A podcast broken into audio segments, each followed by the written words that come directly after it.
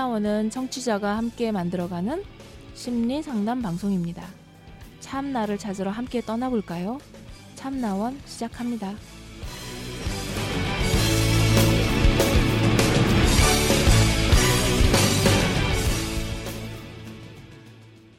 네, 안녕하세요. 네, 안녕하세요. 참나원 시즌 칠에서 진행하고 있는 열린 강좌 시간입니다. 네, 오늘은 이제 이 열린 강좌의 마지막 강좌가 되는 거죠? 네, 총 열두 개 강좌 중에 네. 열두 번째 마지막 시간입니다. 아, 네. 보통 이제 한 달에 한 번씩 올라가는 걸로 해서 저희가 이제 이번 달에는 이 마지막 강좌를 이제 하면 열린 강좌는 이제 끝인가요? 네, 열린 강좌는 이제 앞으로 없을 거고요. 네. 그래서 앞으로는 이제 그 우리 리포터 방송을 좀 활성화해야 되지 않을까 하는 생각도 드는데. 음, 네. 자, 그러면 이제 오늘은 그 열린 강좌에 충실하기로 하고요. 저희 이번 주에는 음, 이제 열린 강좌 마지막 강의가 되겠는데 예, 오늘 강의는 이제 방쌤이 그 주관이 되어서 하는 걸로 하겠네요. 네, 그래야 되겠죠. 음, 네, 그래야 되겠죠. 네. 우리 지난번 열린 강좌 주제가 혹시 기억나시나요? 네, 관심 수련에 대해서 했었죠. 음, 마음의 주인되기. 네. 음, 마음의 주인되기 그게 시리즈 일이었었고. 네, 오늘은 마음의 주인되기 시리즈 두 번째 시간입니다. 네. 관심 수련보다는 좀 더 광범위한, 그러니까 이제 상담 심리 분야에서는 많이 알려져 있는 감수성 훈련. 이라는 주제로 좀 얘기를 하려고 해요. 네, 감수성 훈련은 감수성을 막 훈련해 하면 되는 건가? 뭐 이제 이렇게 생각할 수도 있겠어요. 그 이생 그 드라마 보다가 이렇게 펑펑 울고 이러는 분들 있죠. 아, 저도 많이 그래요. 어, 그런 분들은 감수성이 풍부한 걸까요? 메마른 걸까요? 감정이 풍부한 거죠. 예, 그거는 감수성하고 상관없다는 거. 네. 자, 감수성이라는 게 어떤 건지 그거를 이제 이번 주에 알아볼 건데요. 네. 먼저 우리 강좌에서 늘 해왔던 것이 이제 우리가 일상에서 부딪히고 있는 여러 상황들 네. 그런 걸 한 세 가지쯤 이렇게 짚어보잖아요. 네. 자, 그래서 자, 첫 번째 상황이 음. 좀 전에 제가 얘기했던 그런 거네요. 네, 영화나 드라마에서 슬픈 장면만 보아도 눈물이 글썽일 때. 어, 정말 몰입되면 그렇게 되죠. 네. 음. 제가 그 요즘에 그 동백꽃 필 무렵 아, 네. 그거를 보고 있는데 혹시 보시나요, 이 쌤도? 며칠 전에 제가 업로드하는 걸 까먹었잖아요. 예. 그날 동백꽃 필 무렵을 보다가 아, 그러셨구나. 저녁에 네, 해야지 아, 거기서 하고 그 강하늘 뭐 공효진 네. 이 인물들이 네. 기가 막히잖아요. 네, 믿고 보는 배우죠. 어, 근데 뭐 연기를 정말 잘한다 싶으면서도 이렇게 몰입해서 보게 되는데 네. 거기서 이제 공효진이 이제 어릴 때 엄마가 자기를 버렸던 것을 다시 이제 되갚잖아요. 네, 엄마한테. 이제 그게 오해인지 뭔지 모르지만 엄마가 다시 날 찾아온 것이 신장을 떼달라 그런 것이다. 지 살라고. 아예 그렇게 확증을 하고서 단단하게 마음 먹고 이제 엄마한테 모질게 그렇게 하잖아요. 그 극중에서 그 동백이 역할이 어, 굉장히 절묘한 것 같아요. 어릴 때 버려져가지고. 네. 그래서 여러 가지 아주 독특하게 살잖아요. 자존감도 음. 엄청나게 낮아진 상태에서 네. 그렇게 사는데 굉장히 좋아하는 그런 사람, 꽤 괜찮이 왜 든든한 사람을 만나죠. 음, 현재 네. 그 순경. 네. 음, 그 강하늘 역할도 참 그 사투리 해가면서 참 멋있잖아요. 네. 그 대사들이 아주 그냥 뭐 정말 맛깔나고 그런데 뭐 시원하고 그런 가운데 막 가슴 졸이게 되고 이러는 경우 있잖아요. 네네. 이렇게 드라마에 탁 감정이입이 돼가지고 그걸 그대로 느끼는 거. 네. 자, 이것이 이제 어떤 거냐. 음. 네. 저는 좀 이렇게 공포 드라마 같은 거라서 못 봐요. 공포 영화 같은 거. 어, 저도 못 봐요.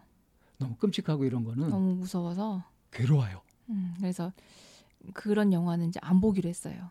음. 그래서 그런 영화를 차라리 집에서 음. 쿡 티비 같은 걸로 봐요. 끊었다 볼 수 있잖아요. 아, 그래요? 이게 빨리 돌리기 해도 되고. 음. 그래서 이제 그런 상황이 생기면 일단 끊고 가서 이제 당을 충전을 하든지 음. 이제 그렇게 하고 이렇게 보지. 단단히 마음가짐을 네, 네. 무장을 하고. 네네. 그래서 그런 무서운 영화는 우리는 아예 그냥 집에서 보는 걸로. 음. 근데 이렇게 드라마나 영화를 보면서 그렇게 감정이 몰입되고 또 그 감정이 그대로 느껴지고 하는 이런 현상. 네. 이거는 정신건강상 어떨까요? 좋을까요? 안 좋을까요? 어떻게 활용하느냐에 따라서 다른 것 같은데요. 전 옛날에 그런 분도 본 적이 있어요. 나뭇가지를 꺾으면 네. 그 나뭇가지가 지르는 비명이 들린대요. 그래서 그 고통이 느껴져가지고 이 사람은 이렇게 산길도 못 가요. 혹시 나뭇가지를 꺾을까 봐. 안 꺾으면 되잖아요. 그냥 길에 발, 길에 있는 걸 갖다 낙엽을 밟아도 그 낙엽들의 비명이 들리고 이래가지고. 낙엽은 이미 떨어진 잎이잖아요. 예, 그런데 이 사람은 그걸 느끼는 거예요. 음, 굉장히 심약하신. 굉장히 예민한 거죠. 네. 이건 이제 너무 심한 경우 아닙니까?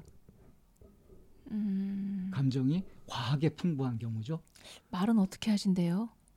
말도 아주 조심조심, 아주 차분차분하게 그렇게 해요. 네, 내가 지른 이 말소리가 이 환경을 해치고 그 소음이 될까 봐. 그 사람 말 들을 때는 가슴 졸이면서 들어야 돼요.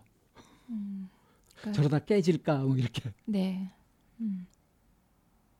그 반면에 네. 왜 사이코패스라 그러죠? 남이야 죽든 말든 전혀 감정 느낌이 없는 거. 네. 감정이 흔들림이 아예 없는 거. 네, 그 동백꽃 필 무렵이라는 드라마에 그런 모든 인물이 총동원되는 것 같아요. 어, 많이 나오죠. 네. 그걸 또 적나라하게 보여주잖아요. 그 성격 묘사가 그렇게 잘 되는데. 네. 이렇게 감정이 너무 무뎌도 네. 또는 너무 과하게 예민해도 네. 일상생활을 하는데 엄청나게 불편함이 있죠. 무디면은 다른 사람을 많이 불편하게 하고요. 그러면서 자기가 또 모르니까 고칠 줄도 모르고. 네. 감정이 너무 예민하면 자기가 고통받고. 아, 예민해도 주변 사람도 고통받아요.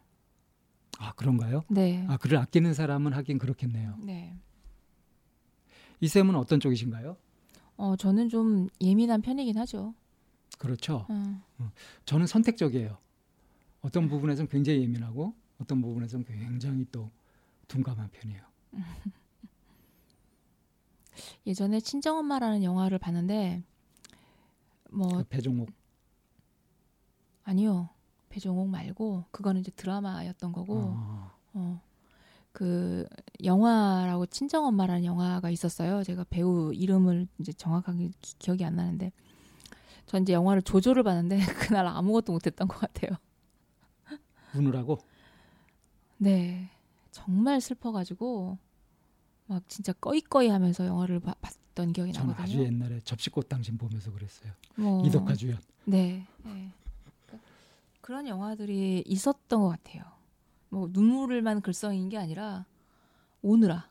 근데 사실 엄밀하게 얘기하면 영화 자체에 몰입되는 것이 아니라 영화에서 나오는 장면이나 그것에 내 개인적인 경험이 오버랩되는 거죠.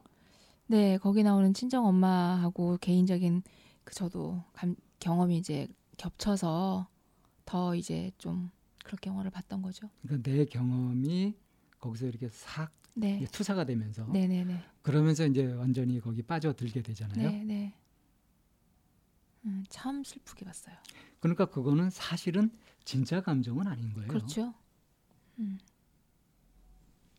그래서 어, 우선 어, 영화나 드라마 또는 소설 뭐 이런 문학 작품이나 이런 것들을 보면서 거기에 이렇게 감성이 막 열려가지고 막 울고 불고 하는 이런 현상들, 감정이 마구 일어나는 이런 현상들이 이제 반드시 좋은 건 아니다. 네. 네. 요 정도로 얘기를 하고요. 음.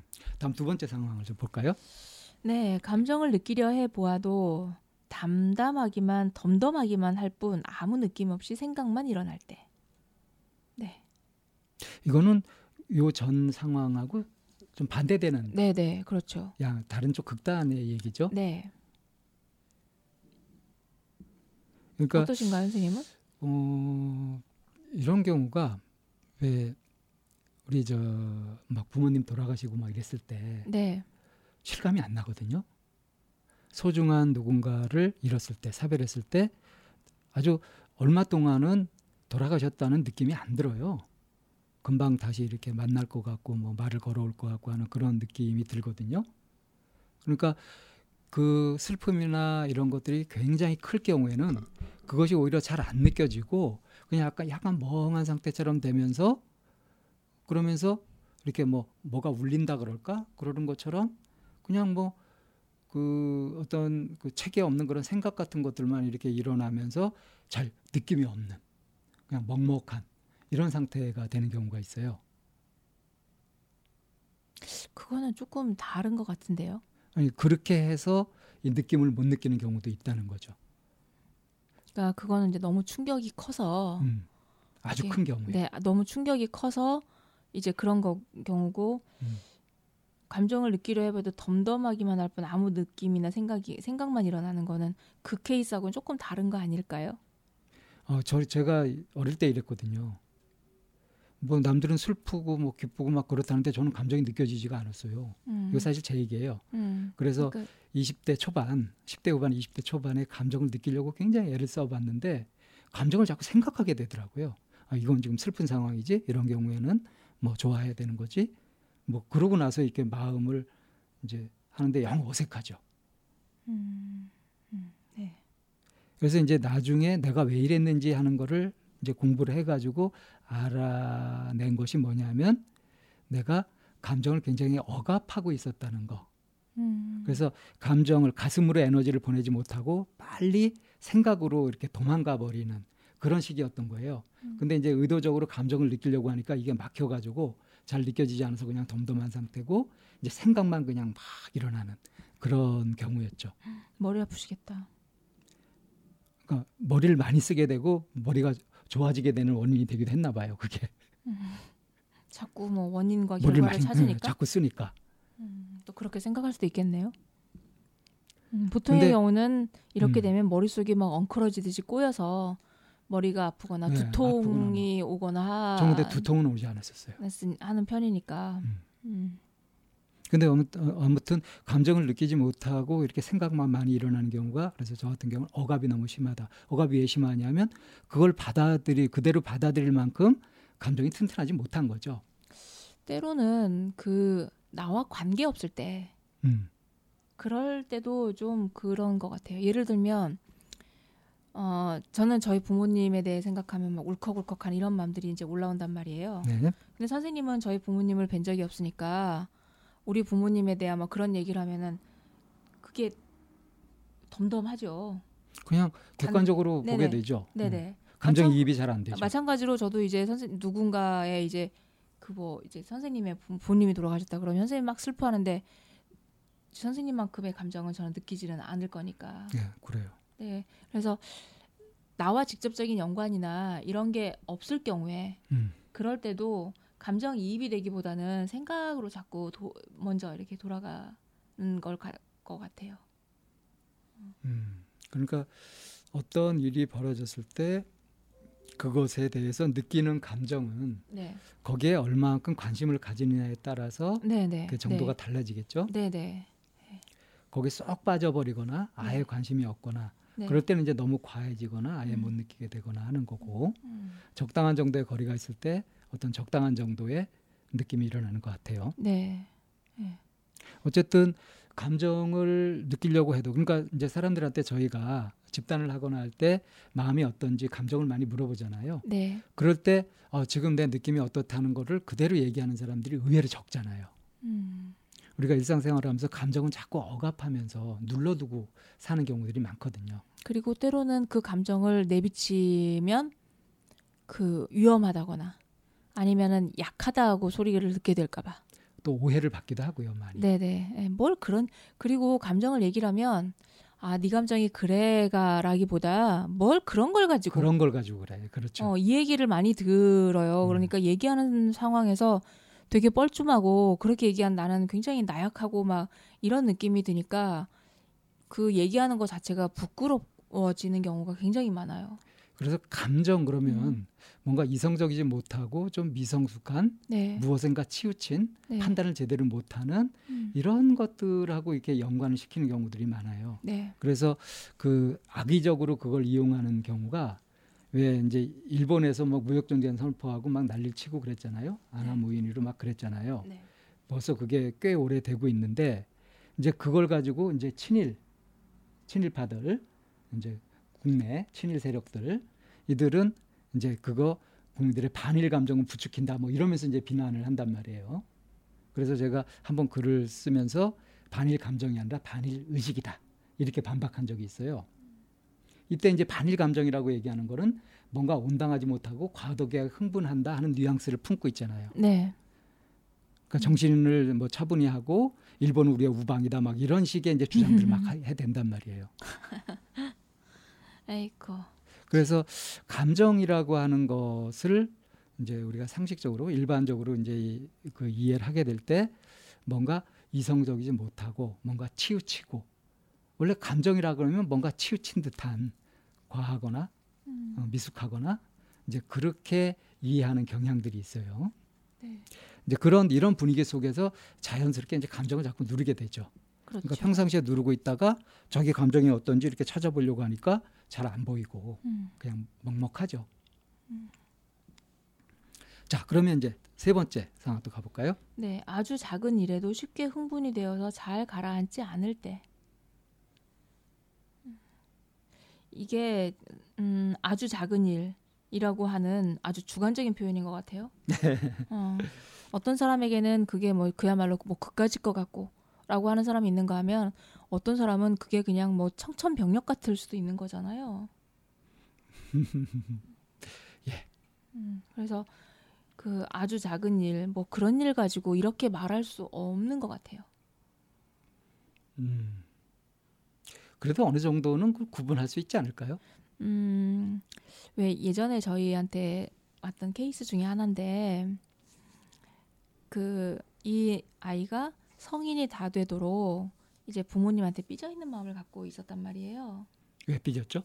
근데 이제 그거를 이렇게 막 얘기를 하다 보니 그 뭐가 있었냐면, 유치원 다닐 때 이 부모님들은 이제 파락군이라고 하는 좋은 동네로 가서 부모 자식을 키우고 싶어서 음. 막 무리하게 이제 해가지고 이제 그런 곳으로 이사를 갔단 말이에요. 네. 근데 이사를 갔는데 거기 가서 이제 뭐 흔하, 흔, 흔히 먹을 수 있는 햄이나 이런 것들을 사기에도 이런 주머니 사정은 넉넉지 않아서 음. 재래시장에 가가지고 나물이나 이런 것들로 해가지고 그런 반찬을 이제 싸서, 유치원 때는 반찬만 싸가지고 밥은 이제 유치원에서 먹으니까 음.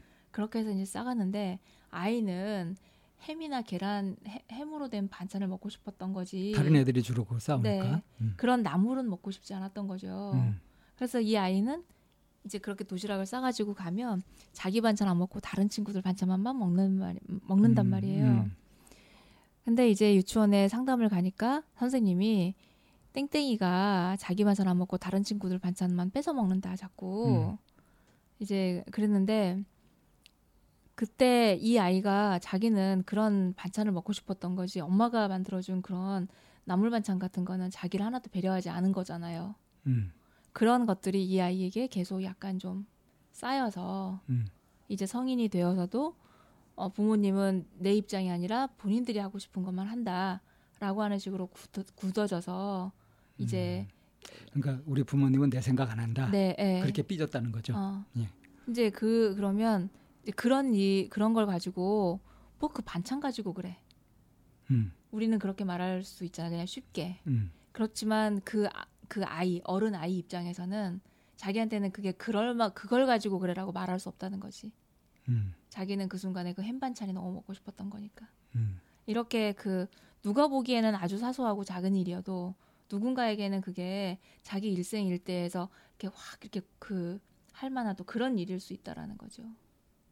그래서 뭐 어느 정도의 그 정도라고 하는 건 있기는 하지만, 작은 일이라고 하는 것에 대해서 혹시라도 우리가 너무 일반화시켜버리고 있는 건 아닐까, 이런 생각이 들어서 이제 그 얘기를 잠깐 하게 됐어요. 그러니까 이제 말씀을 듣다 보니까 음. 이게 굉장히 중요한 포인트 같은데요. 자기가 감정적으로 흥분하거나 제대로 이제 처리하지 못하고 당황하고 했던 그런 건데 네. 다시 이제 그거를 거꾸로 복귀해 보면서 음. 그러면서 아, 내가 그런 사소한 일에도 그랬나, 그런 작은 일에도 그랬나, 이렇게 생각하는 사람들이 굉장히 많아요.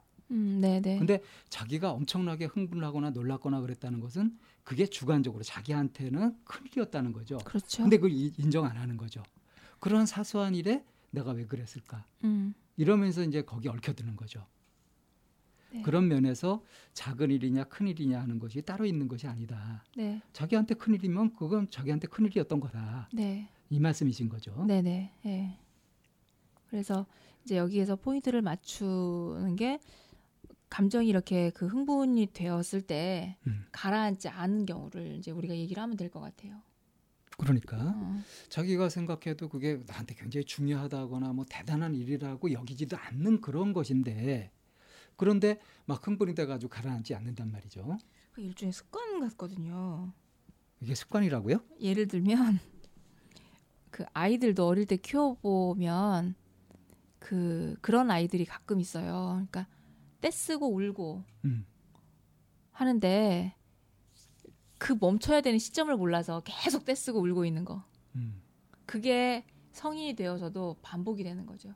내가 화낼 타이밍이 아니라는 걸 이쯤에서 멈춰야 된다고 생각은 하는데 그 화가 멈춰지지 않고 계속 이렇게 그 폭주기관차처럼 이렇게 가는 이런 음. 얘기 가끔 하는 거 어른들 봤거든요. 어. 누가 나 좀 말려줘, 왜 우스갯소리로 이제 이런 음. 얘기도 이제 나, 나오는 거고요. 음. 괜히 스스로 멈추기에는 네네네. 겸연쩍으니까. 네네. 네. 그래서 냈던 화를 그냥 이렇게 그 어느 가속이 붙어가지고 그냥 막 굴러가 음, 버리는 자기가 거지. 했던 것에 체면을 네. 살리려고. 네. 뭐 그런 경우도 있고. 음. 어. 그래서 그것도 약간 그 길이 이렇게 한번 나버리는 것처럼 음. 좀 이렇게 습관화된 부분이 아닐까 하는 생각이 좀 들거든요. 그러니까 흥분이 되어서 잘 가라앉지 않는 것 자체가 일종의 습관일 수 있다. 네, 뭐 그런 경우도 있더라라는 얘기죠. 음. 자, 이럴 때 뭐 어떻게 해야 되느냐 이런 것을 어떤 답안을 얘기하기보다는 네. 우리가 이제 이번 주에 살펴보기로 한 그 감수성이라고 하는 거를 주제로 해가지고 네.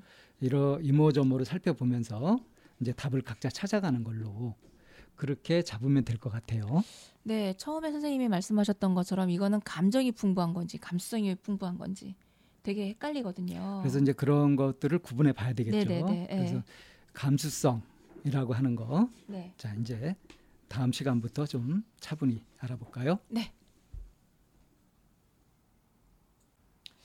네, 안녕하세요. 참나원에서 열린 강좌로 시작하는 주입니다. 자, 우리 지난 시간에는 지난 주에 이어서 아, 지난달에 했었네요. 그렇죠. 마, 내 마음의 주인 되기라고 하는 주제로 해서 관심 수련이 무엇인지 어떻게 해나가야 될 것인지에 대한 거에 이어서 이번 달에 이제 두 번, 그 다음의 주제 마음의 주인 되는 방법으로 감수성 훈련이 어, 감수성이라는 게 잘 개발되어야지만 되는 부분인데 지난 시간에 얘기하다 보니 감정과 감수성을 혼돈해서 사용할 수 있을 것 같아요. 네. 네, 그래서 이번 시간에 이제 이 마음의 주인 되기 위해서 감수성 훈련이라는 부분을 어떻게 방쌤이 안내해 주실지 기대가 됩니다. 우선 감수성이 감정하고 연관이 있을까요? 음, 연관은 있을 것 같아요. 네, 당연히 있죠. 감정을 잘 느끼는 게 감수성이다. 이렇게 한 말은 맞을까요? 음, 네, 어느 정도는. 근데 우리가 이제 지난 시간에 봤듯이 과하게 몰입하거나 이래가지고 감정이 마구 일어나는 거 이거는 좋은 감수성이라고 할 수 없거든요. 근데 그냥 감정에 먹혀버린 거? 그렇죠. 감정이 지배당하는 경우죠. 네, 네. 그래서 감수성이라고 하는 것은 음, 이 자체로 감정하고는 좀 다른 겁니다. 감수성이 이제 그 영어로 하면 sensitivity가 돼요. 음. 우리가 아, 저 사람 센스 있어. 네. 뭐 그런 얘기를 하잖아요. 네, 네. 그 센스 있다는 건 뭡니까? 예를 들어서 그... 뭐 패션 패션 감각이 있어. 저 사람 옷 입는데 좀 센스가 있어. 음, 뭐 감각이 있어. 뭐. 그러니까 잘 어울리게 입고 음, 네. 좀 어, 보기 좋게 또는 거기에 가장 적절하게 하는 것을 찾는다는 얘기죠. 네, 그 사투리로 염렵해 이런 말 하는데 들어보셨어요? 예, 들어봤어요. 네. 그러니까 센스가 있다 할 때 그 센스의 형용사형이 센서티브죠. 센스가 있는 이렇게 될 때 네. 다시 그것의 명사형이 이제 센서티비티 해가지고 감수성이라고 하는 겁니다. 네.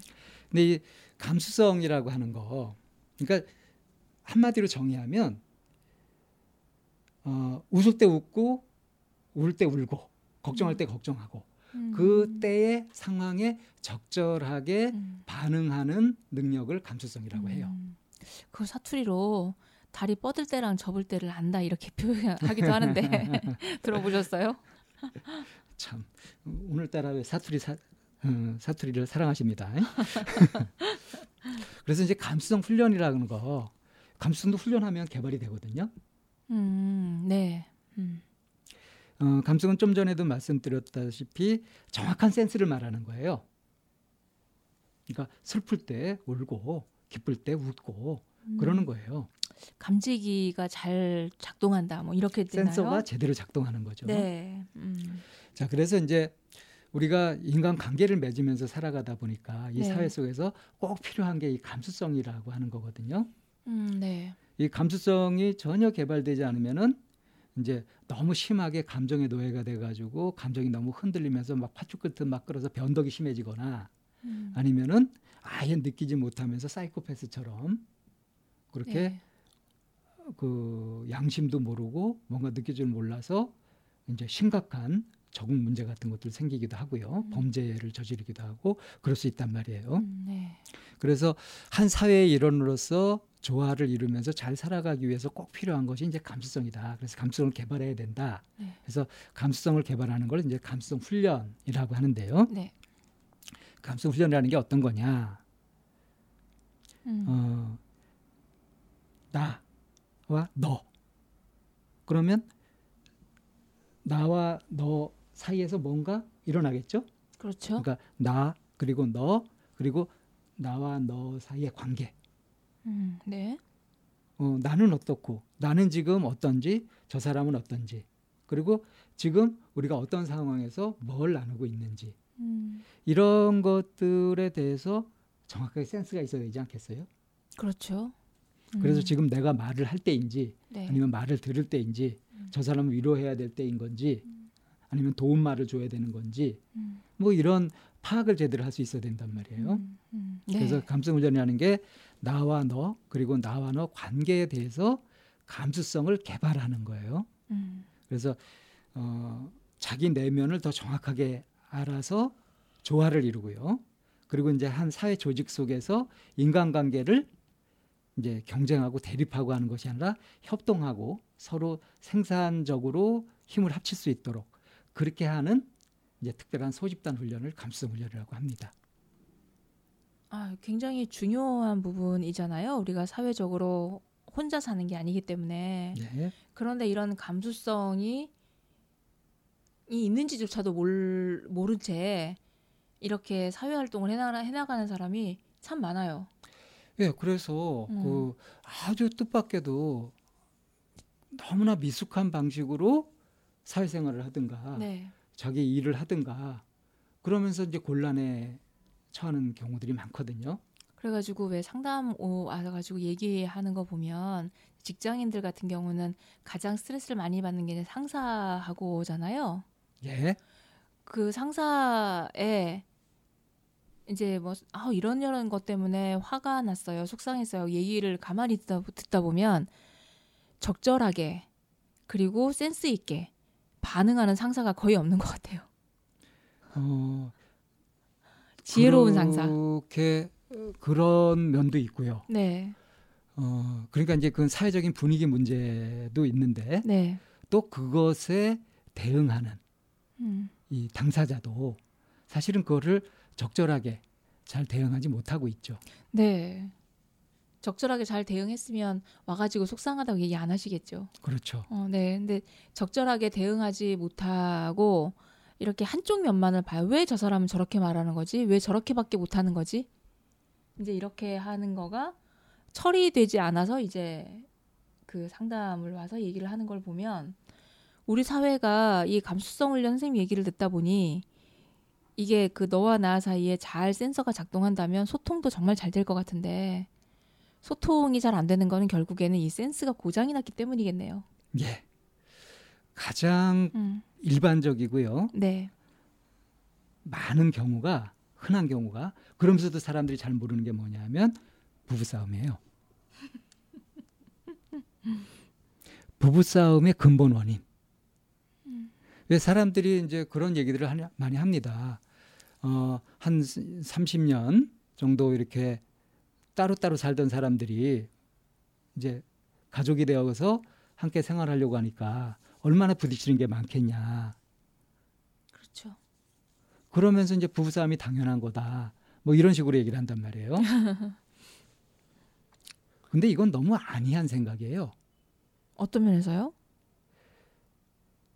어, 왜 그럼 같은 사람이 말이에요. 네. 연애할 땐 그거 가지고 안 싸우냔 말이에요. 결혼해서 같이 살면 왜 그때 가서 싸우냔 말이죠. 여, 아, 하긴 요즘은 연애할 연, 때도 많이 싸우더라. 네, 연애할 때도 싸우죠. 음. 네. 그러니까 이거는 뭐 연애할 때는 그런 안, 연애할 때는 서로 잘 보이려고 하면서 이렇게 안 싸우고 할 때 그럴 때는 다르지 않았고 결혼하면서 뭐 달라지나요? 그거 아니잖아요. 그러니까 부부싸움을 하게 되는 원인은 그게 아닙니다. 음, 다르기 보세요? 때문이 아니에요. 뭐라고 보세요, 선생님은? 감수성 부족이죠. 아, 음. 이 싸워가면서 시행착오를 해가면서 다시 안 싸우게 되고 오히려 관계가 돈독해지는 이런 사람들은 그 싸움을 통해서 생활 속에서 감수성 훈련을 하고 있는 거고요. 네. 계속 같은 거 가지고 하다가 사니 못 사니 하다가 결국 갈라진다. 이건 감수성 훈련을 못한 경우에 들어갑니다. 네. 그러니까 우리가 원만하게 행복하게 잘 살아가려면 감수성을 개발해야 된다는 거예요. 이건 꼭 상담실을 찾는 사람들한테만 해당되는 얘기가 아니라 거의 모두에게 해당되는 말이라고 할 수 있습니다. 음, 그러면 감수성을 훈련하는 어떤 특별한 방법이나 이런 게 어떤 부분이 있을까요? 있죠. 당연히 음, 있죠. 네. 그러니까 감수성 훈련이라는 분야가 있지 않겠어요? 음, 네. 음. 그래서 이런 감수성을 개발해 간다 하는 거는 다시 말씀드리자면 네. 나도 나에 대해서 잘 알고 상대가 되고 있는 사람에 대해서도 파악을 하고요. 그래서 지금 둘 사이의 관계를 어떻게 맺어갈까 하는 데 대한 개념을 잡는 거거든요. 음, 그러니까 다들 어떻게 표현하고 어떻게 들어야 되고 이제 어떻게 대응해야 되고 하는 부분에 이제 너무 많은 포커스를 맞추고 있잖아요. 음, 그런데 부분적으로 네 그런 부분을 하, 그걸 잘 하기 위해서는 이렇게 그 서로의 감수성을 잘 이해해야 하는 감수성이 잘 개발되어야지만 그 소통하고 반응하는 것도 뭐 잘 이행해 나갈 수 있는 부분이겠네요. 근데 이제 기가 막힌 건 뭐냐면 이걸 개념도 잘 모르고 이거를 이렇게 해가야 된다는 생각조차 못한다는 게 문제죠. 그러니까 뭐 그 말씀 들어보니 그런 생각도 나기도 해요. 공감을 해야 된다는 건 잘 알잖아요. 네. 뭐 어떻게 하면 공감이 좋다, 공감이, 공감이 필요하다. 좋다. 어, 그런데 그 공감하는 방식 중에 하나가 방식으로 하는 게 동조를 하면서 편들어주면서. 네네. 예. 동조하면서 그게 공감이라고 생각하는 경우가 굉장히 많이 일어나잖아요. 예, 그것은 참 서툰 거죠. 네네. 예. 문제도 예. 많고요. 네. 뭐 그런 거하고 똑같이. 지금 뭐 이제 그 어떤 센서나 이 부분에 대한 이해나 이게 필요한데 그 부분에 대한 거는 이제 하지도 않고 이렇게 어떤 기술을 자꾸 우리가 좀 연마하려고만 했었던 음. 음, 이런 부분들이 좀 생각이 나네요. 그래서 저희 그 참나원 방송에서 이제 항상 네. 이제 그런 것들을 바로 잡으려는 얘기를 많이 했었죠. 그리고 저희가 이제 쭉 열린 강좌 해왔던 것도 그런 부분 부분들을 이제 다뤄왔던 거고요. 네. 이거를 이제 전체적으로 종합해가지고 이제 감수성 훈련에서 얘기를 하는데요. 이 감수성 훈련이 어떤 것이냐 하는 것들은 지금 이제 감수성 훈련이라는 것이 이런 것이다고 제가 말씀드린 이 개념만 가지고는 이야기가 어렵잖아요. 네. 그래서 좀 더 알아보면 이제 감수성 훈련의 어떤 특징이라고 음, 네. 하는 거. 어, 이제 몇 가지로 얘기를 할 수 있는데요. 우선 이 감수성 훈련에서 학습하게 되는 거, 노력하게 되는 건 뭐냐면 학습을 하는 게 아니라 학습하는 방법을 학습한다는 거예요. 음, 구체적으로 설명을 해주셔야 될 것 같아요. 그러니까 이제 말을 하는 방법, 말을 듣는 방법 이런 것들이 뭔가 정답이 있어가지고 쭉 해서 외워가지고 그대로 하고 하는 게 아니거든요. 네. 어, 왜 그런 얘기를 하죠? 에, 고기를 잡아줄 것이 아니라 고기 잡는 방법을 가르쳐준다. 유명한 얘기죠. 그런 얘기죠. 네. 그러니까 관계를 이렇게 맺는 거다 하는 식으로 주입식으로 이렇게 하는 것이 아니라 음. 어, 관계를 맺어가는 방법 음. 어, 그런 것들을 그 방법을 학습해 간다는 거예요. 음. 음. 네. 대체로 뭐 야, 너 그건 마음이 급해서 그래. 마음 좀 차분하게 먹어. 하고 끝내잖아요. 네. 근데 어떻게 하면 마음을 차분하게 먹는지 이건 모르잖아요. 네, 이 그러니까, 방법을 일러줘야 되지 않겠어요? 음, 방법은 가르쳐주지 않은 채 그냥 하지 마라고 하는 금지만 엄청 하죠.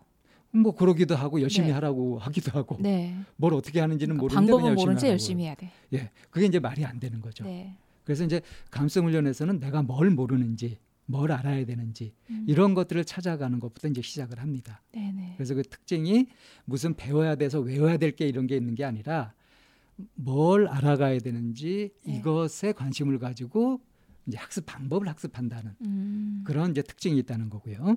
음. 중요한 얘기인 것 같아요. 그 진짜 뭐 해라, 뭐 밤, 뭐 그 하지 마라 이 얘기만 하지 어떻게 해야 하는지. 어떻게 뭘 해야 하지 말아야 되는지에 대한 이렇게 방법은 가르쳐주지 않은 채 그냥 항상 책임과 의무만 음. 있는 경우가 되게 많으니까. 글쎄요, 그렇죠. 아, 네.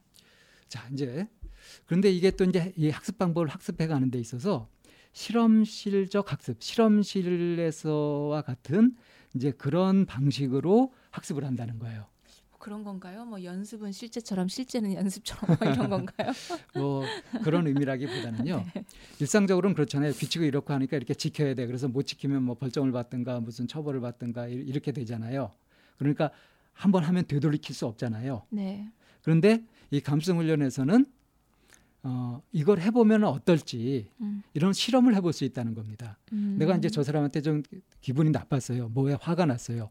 근데 일상 장면에서는 그런 게 있잖아요. 화를 내면 안 되고 네. 지켜야 될 뭐 규율이 있고 뭐 이런 것들이 있으니까 네. 거, 그것에 맞게 이렇게 화, 하지 자기 감정을 솔직하게 드러낸다든가 뭐 감수성 훈련할 기회가 없단 말이에요. 그게. 네네. 근데 이제 감수성 훈련장에서는 기분이 나쁘거나 화가 나거나 하면 내가 무엇 때문에 기분이 나빴다 화가 났다라고 얘기를 합니다.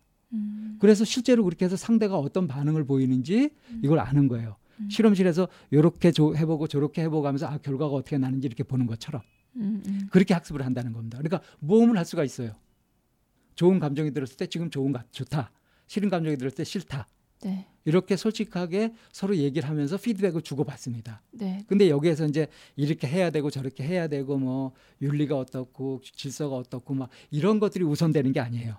가장 우선되는 것이 자기 자신의 솔직한 감정이 우선되기 때문에 음. 자기 감정을 억압하거나 억지로 그렇게 어떻게 하려고 하지 않고 강요하지 않고 어. 감정을 가지고서 있는 그대로 이제 그 실험도 해보고 네. 여러 가지로 학습 방법을 학습하는 식으로 해볼 수 있다는 거죠.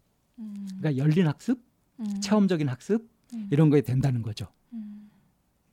이제 그렇게 하면서 방향이 어떠냐 하면은 뭐 비밀을 지켜가고 뭐 그런 식이 아니라 내가 실제로 어떠하다 하는 자기 공개를 자꾸 하는 식으로 음. 그렇게 노력을 합니다. 내 마음이 지금 어떻다, 어떤 감정이 일어난다, 어떤 생각이 든다 하는 것들을 있는 그대로 음. 그렇게 하게 돼요. 음. 그래서 그런 것들을 나누게 됩니다. 음. 이제 이렇게 하게 되다 보면은 기존의 이제 고정관념들 있잖아요. 이래야 되고 저래야 되고 네네. 이러면 안 되고 저러면 안 되고 했던 이런 것들이 이렇게 솔직하게 그 실험적으로 해보면서 자기 공개를 이렇게 하면서 그것이 이제 깨지게 되면서 왜 얼음이 녹는 것처럼 기존 관념이 녹아버립니다. 해빙이 음. 되죠. 네. 그러면서 인간관계를 맺어가는 그런 태도, 방식 이것에 변화를 줄 수 있고 이런 걸 통해서 이제 서로 또 상호 간의 좋은 방식이나 이런 것들이 격려되고 어, 응원되고 막 그러잖아요. 네. 그러면서 이것들이 이제 확실하게 자리를 딱 잡게 되죠. 음. 그러니까 잘못된 악습, 잘못된 인간관계 방식 같은 것들이 깨지면서 바람직한 방식 같은 것들을 익혀가면서 그것을 확고하게 굳혀가는 이런 일들이 감수훈련 장면에서 일어난다는 거예요. 음, 네, 네. 그래서 이제 이런 것들이 확실하게 되기 위해서 꼭 필요한 것이 뭐냐면 이거는 이제 굉장히 많은 그 마음 공부 과정이나 이런 데서 거의 공통적으로 주장되는 건데 지금 여기에 초점을 둔다는 거죠. 음, 네. 그래서 지금 여기에 초점을 두면서 이걸 가지고서 상호 교류를 해가는 것 이것이 강조되고 많이 격려됩니다. 네. 음. 지금 여기에 충실하라. 음. 지금 여기에 충실한다면서 자꾸 이제 그 보면은 지금 여기라는 말을 이게 사람들이 좀 너무 흔한 말이 돼버렸잖아요. 마치 그 저기 장래도 없고 과거도 없고 그런지 지멋 지멋대로 하는 것이 지금 여기에 충실한 것이냐. 네, 뭐 그렇게 생각할 수 이제 있기도 하고요. 그런데 지금 여기가 얼마나 중요하냐면 항상 사람들 만나면 과거 얘기, 옛날 얘기 많이 하죠. 나이 든 사람들이 나이 든 사람들에 그렇죠. 들수록 음. 그리고 또 한편으로는 불안해 불안해하는 사람들 보면 현재 얘기보다는 미래 얘기를 한단 말이에요. 네, 그렇죠. 그래서 푹 가라앉는 사람은 과거, 후회되는 음, 얘기를 주로 네, 하고요. 그래서 현재 얘기를 하는 사람보다 옛날 얘기를 하거나 아니면 오지 않은 미래에 대한 얘기 말을 하면서 또 이 자리에서 일어나는 일이 아니라 네. 자꾸 딴 얘기 네, 네, 하는 네, 네. 그런 경우들이 있는데 이게 다 도망가는 거죠. 그렇게 하면서 지금 이 순간은 또 과거가 되고 어느 순간 미래, 미래의 또 다른 한 부분인 거잖아요. 네. 그래서 현재를 계속 놓치고 가요. 그러고 보면. 그래요. 음. 그래서 이제 감수성 훈련에서는 지금 여기에 집중하면서 네. 그중에서도 특히 지금 드는 느낌 그리고 직관 이런 것들을 중시하면서 이걸 먼저 표현하도록 자꾸 권장하게 됩니다. 음, 그러려면 내가 그러니까 나 자신에 대해 자꾸 관심을 가질 수밖에 없게 없, 가질 수밖에 없겠네요. 나 자신에 대해서 관심도 갖고 지금 여기서 일어나는 그런 역동이나 다른 사람들의 반응이나 이런 것들에 생생하게 깨어 있어야죠. 거기에 네. 또 아주 생생하게 반응을 하고. 네. 그러니까 굉장히 활발하고 어, 진짜 그야말로 활기차게 음. 그렇게 생생한 교류 네. 같은 걸 하게 될 것 같지 않아요? 네, 맞아요. 그러 네, 네. 음, 이게 어떻게 지금 여기에서 도망가면서 어떤 생각을 붙잡으면서 고집부리면서 안 되죠. 네. 그래서 고정관념을 깨고 지금 여기에 마음을 열고 그렇게 자기 자신과 타인 그리고 이 관계를 알아가는 쪽으로 이렇게 훈련이 되어가는 겁니다. 네네. 음. 그래서 이게 그런 면에서 훈련이라는 표현이 들어가겠군요. 그렇죠. 자꾸 음. 이제 훈련이 되는 거고 음. 네. 이게 이제 일상의 어떤 분위기하고는 많이 다르잖아요. 네. 일상의 분위기 속에서는 하고 싶은 대로 하면 안 되고 뭘 지켜야 되고 뭐 그러느라고 솔직하게 자기 자신으로 있지 못하잖아요. 근데 이 감수성 훈련 장에서는 철저하게 자기 자신으로 있는 온전하게. 것이 그것이 권장되는 거죠. 네. 예, 이렇게 감수성 훈련이라고 하는 것은 나 그리고 상대방 그리고 관계에 관심을 가지고 지금 여기에서 있는 그대로 생생한 어떤 느낌 그리고 직관이 직감이 어, 솔직하게 교류되는 것들 음. 그런 것을 목표로 해가지고 어, 훈련을 해간다고 하는 거. 음, 음. 그러니 그냥 감수성 개발이 아니라 사실은 감수성 훈련이라는 표현이 훨씬 더 적절하겠네요. 훈련을 그럼. 통해서 개발해 가는 거죠. 네네, 네, 네. 마음의 주인 되기 두 번째 시간으로 저희가 이제 감수성에 대한 부분에 대한 얘기를 하고 이, 있습니다. 어, 나는 과연 감수성 어떻게 개발을 해야 하는지 아니면은 감수성을 어떻게 잘 뭐 만들어가야 할지 이런 부분에 대한 얘기가 이제 앞으로 점차 시간에서 좀 진행이 될 것 같습니다. 다음 시간 우리 또 기대해 볼까요? 네, 안녕하세요. 참나원 일곱 번째 시즌에서 열린 강좌 이번 주에 진행되고 있는 열린 강좌는 어, 참나원에서 하고 있는 열린 강좌 마지막 시간입니다. 내 마음의 주인 되기 두 번째로 해서 감수성 훈련에 대한 얘기를 좀 해봤는데요. 음, 자, 지난 시간까지는 감수성이 무엇인지 그리고 이거 감수성이 가지고 있는 특징에 대한 얘기를 좀 감수성 훈련의 특징을 감수성 훈련의 얘기했죠. 특징을 얘기를 해봤는데요. 자, 이번 시간엔 그러면 어떤 얘기가 좀 주로 나오게 될까요? 우선 어, 왜 그러면 이런 그 훈련들을 하는지 그 목적이 있지 않겠어요? 네, 이 감수성 훈련을 함으로써 만들어지는 목적. 네, 그리고 네. 어, 어떤 그 감수성 훈련이 어떤 과정을 거치는지 네. 이제 이런 것들도 좀 말씀을 드리려고 하는데요. 아, 네. 먼저 어, 감수성 훈련에 이제 목표가 있습니다. 목표. 네. 그러니까 목표가 이제 일 차 목표, 이 차 목표 이렇게 오, 얘기할 수 있는데요. 거창합니다. 뭐 거창하죠. 네. 근데 얘기를 들어보면 뭐 그 별거 아니고요. 아, 그런 말 하구나 할 거예요.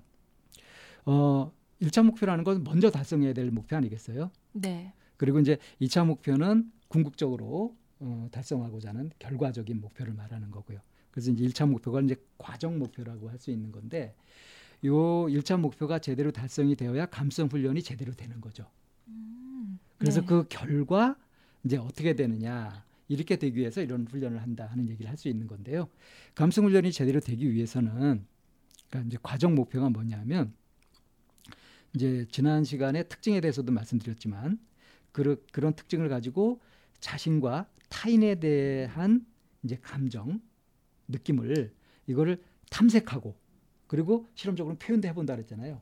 탐색하고 네. 표현하는 경험을 통해서 집단원들 사이에서 활발한 정서교류가 일어나는 것. 이것이 과정 목표입니다. 일 차 목표. 활발한 정서교류가 일어나는 것. 자극을 해서 일어나는 그 반응들을 예. 이제 다루는 거죠?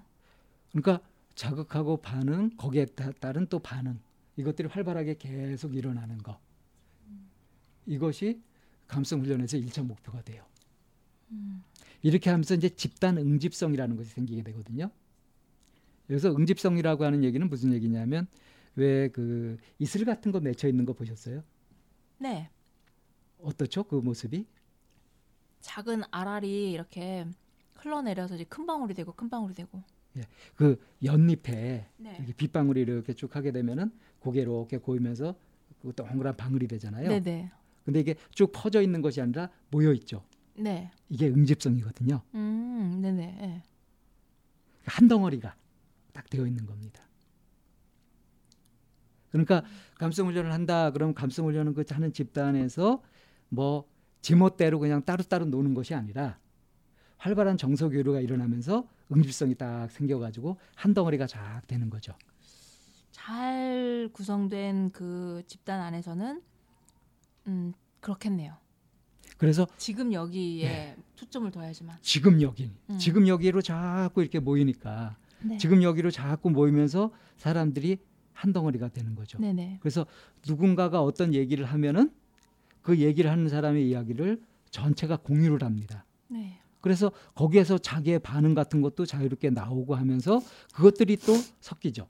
네. 뿔뿔이 흩어지는 것이 아니라 서로 다른 얘기가 나오면서도 하나로 자꾸 이렇게 응집이 되는 음. 그런 형태가 되는 거. 네네. 이것이 가장 바람직한 거죠. 음. 이것이 그래서 감성 훈련에서 일 차 목표예요. 네. 네. 그러니까 응집이 이 생겨서 이 집단원들 사이에서 자극과 반응에서 일어나고 있는 그런 다양하고 굉장히 풍부한 정서적인. 그러니까 솔직하게 이야기를 하면서. 억누르지 않고 네. 그러면서 서로 이제 주고받고 하는 거죠. 근데 여기에서 이제 비난하거나 어, 뭐 공격하거나 하는 이런 것들 이런 것들은 어떤 어떻게 될까요? 그것이 허용될까요? 허용될 것 같은데요. 안전하니까.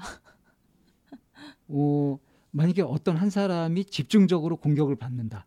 네. 이런 일이 벌어지면 아, 그런 일이 벌어지면 안 되겠죠. 어, 일반 사회에서는 이렇게 해서 학교 폭력도 일어나고 뭐 왕따 현상도 일어나고 그러잖아요. 음. 근데 그런 거 자체가 이 집단에서 감수성 훈련할 때는 굉장히 중요한 그 도구가 되지 않나요? 예, 실제로 갈등이 그렇게 네. 일어나서 첨예하게 대립하고 할 때 네. 이럴 때 감수성 훈련에서 다뤄가는 방식은 지금 그 이렇게 팽배하게 긴장이 되고 하는 이 순간에 일어나는 솔직한 느낌을 얘기하도록 권장이 돼요. 네. 음. 그러니까 평상시 같으면 말빨세거나 좀 카리스마 있는 사람 음. 몇이서 막 분위기를 지배하잖아요. 네. 이럴 때 감성훈련 리더는 이제 그들을 좀 어느 정도 제지하면서 표현을 못하고 있는 사람들이 표현할 수 있도록 얘기를 합니다. 음. 네. 그러면은 아주 놀랍게도 균형을 맞춰요. 음, 네, 어느 한쪽이 부당하게 공격당하거나 이렇게 할 때 이제 그쪽을 편들면서 조화를 이루는 균형을 잡아가는 그런 마음 작용도 또 일어나거든요. 네. 그래서 이 집단이 파괴가 되질 않아요. 음, 음, 음. 만약에 어느 한쪽으로 몰아가지고 한 사람이 완전히 개박살이 나버리면 음, 이건 집단이 깨져버리는 거거든요. 그렇죠. 음. 이런 일이 일어나지 않도록 그렇게 음. 지금 여기에 깨어서 충분히 느낌들을 활발하게 교류할 수 있도록 그렇게 안내함으로 해서 그걸 방지할 수 있는 거죠. 음. 그렇게 해서 이제 일 차 목표가 되게 되면 그러니까 이제 각각 구성원들 입장에서 보면은 이 자리에 이 감성훈련 장면에 신뢰가 가면서 여기에 자기를 마음껏 내놔도 되겠다 하는 믿음과 함께 실제로 그렇게 하는 거죠. 활발하게. 음. 그것이 이제 일 차 목표가 달성된 걸로 볼 수 있습니다. 이때 굉장히 좋은 친밀감 같은 것도 들고요. 막 이 이 시간이 기다려지기도 하고 막 그러 그렇게 돼요.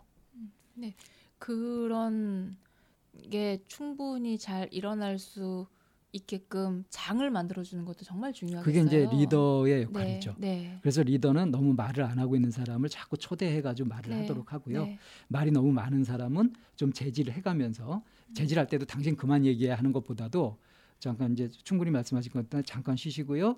다른 분들은 이분 말씀하셨을 때 어땠는지 한번 느낌을 말씀해 보실까요? 이런 식으로 해가지고 피드백을 주도록 그렇게 안내를 합니다. 네, 저희가 감수성 훈련을 이제 하다 보면 정말 이렇게 그 역동이 굉장히 잘 일어나는 네, 그래요. 그런 집단이 있기도 하고요. 이렇게 정말 이렇게 불을 지피고 지피고 지피고 해야지만 되는 또 굉장히 그래도 젖은 나무에 네. 불 붙이듯 연기만 나고 불은 네. 안 붙는 네 그런 경우도 경험하기도 하고 이게 참 다르더라고요. 집단이 모든 집단마다 또 다 다르죠. 네, 그래서 특징이 있고. 이 집단을 이제 일 번 집단, 뭐 이 번 집단 이렇게 참가 어, 어떤 사람이 이제 각 집단을 참여인가 할 때마다 하는 말씀이 참 성격이 다르네요. 음, 이런 얘기 많이, 다르다, 네네 그런 얘기들 많이 하시기도 하는 거 보면 각자가 내는 색깔들이 참 다양하 다양해서 어디에서 만나면은 어떤 색이 될지, 어디에서 만나면 또 어떤 색깔이 될지 이거는 정말 모르는 것 같아요. 예, 그래서 서로 다양한 색깔들이 만나가지고 전체 또 이루는 전체의 색깔도 또 다 다르다는 네네, 거. 네. 이게 매번 똑같은 적이 없죠. 네. 하지만 이제 공통적인 거는 지난번에 말씀드린 특징처럼 학습 방법을 학습 방법을 학습했다는 거, 실험실적으로 하는 거, 뭐 시험해 본다는 거, 그리고 자기 공개 지금 여기에 집중하게 되고. 이런 점들에서는 이제 공통점이 있어요. 네. 그래서 어찌됐든 이렇게 해서 활발하게 작용이 일어나게 되면서 이제 궁극적으로 어, 결과 목표, 어떤 네. 결과를 얻으려고 하는 거냐. 음, 네. 자, 결과적으로는 어떻게 되냐면 이건 구성원이 전체적으로 얻게 되는 효과인데요. 감정이 순화된다는 거. 네, 뭐 충분히 그럴 수 있을 것 같아요.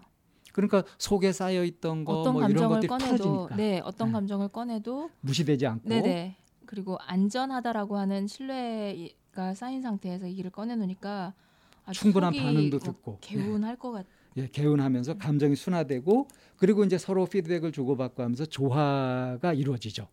그래서 음. 감정이 순화되고 조화가 이루어지고 네. 이렇게 되니까 이제 이전에는 뭘 조심해가지고 이렇게 움츠러들고 이렇게 했었던 것들을 이제 개방하면서 넓게 하게 되죠. 네. 그래서 이렇게 저렇게 다 주고받으면서 경험을 하기 때문에 아주 정서 경험을 넓고 깊게 할 수 있게 되죠. 음. 이렇게 되니까 결과적으로 다른 사람과 생산적인 인간관계를 만들어갈 수 있다는 거예요. 네, 네. 그게 바로 어, 그 학습 방법을 학습하는 거고 실험실적 학습을 통해서 이렇게 타인과 생산적 인간관계를 만들어가는데 굉장히 중요한. 그러니까 인간관계에서 자신감을 얻게 돼요. 네네. 음. 네. 그러니까 상처를 입고 그래서 막 맺혀 있었던 거 이런 것들이 풀어지고 이게 순화가 되고 그러면서 이제 적절한 방법이나 이런 것들을 균형 있게 알아가게 되고. 네. 그러면서 이제 겁낼 것이 없어지니까 자신 있게 시도도 해볼 수 있게 되고 네. 적극적으로. 음. 그래서 결과적으로 아주 넓고 깊게. 그렇게 관계를 맺어가고 마음을 내고 할 수 있게 되니까 음, 음. 그러니까 아, 마음이 넓어지고 커지는 거죠. 내가 그런 말을 어떻게 해요? 나는 그런 말을 못해요. 저는 그런 표현을 못해요. 이제 이런 사람들이 실험실적으로 이 장에서 그거를 해봄으로 인해서 그걸 해도 아무 일도 일어나지 않음을 그런 말을 해도 아무 다른 사람들에게 음. 아무런 무슨 영향을 끼치는 게 아님을 체험하면서 실제 삶에서 이거를 해볼 수 있는 용기가 생기는 거죠. 그렇죠. 네. 그러니까 자기가 걱정했던 파괴적인 영향 네. 같은 것들이 어 아니네. 네.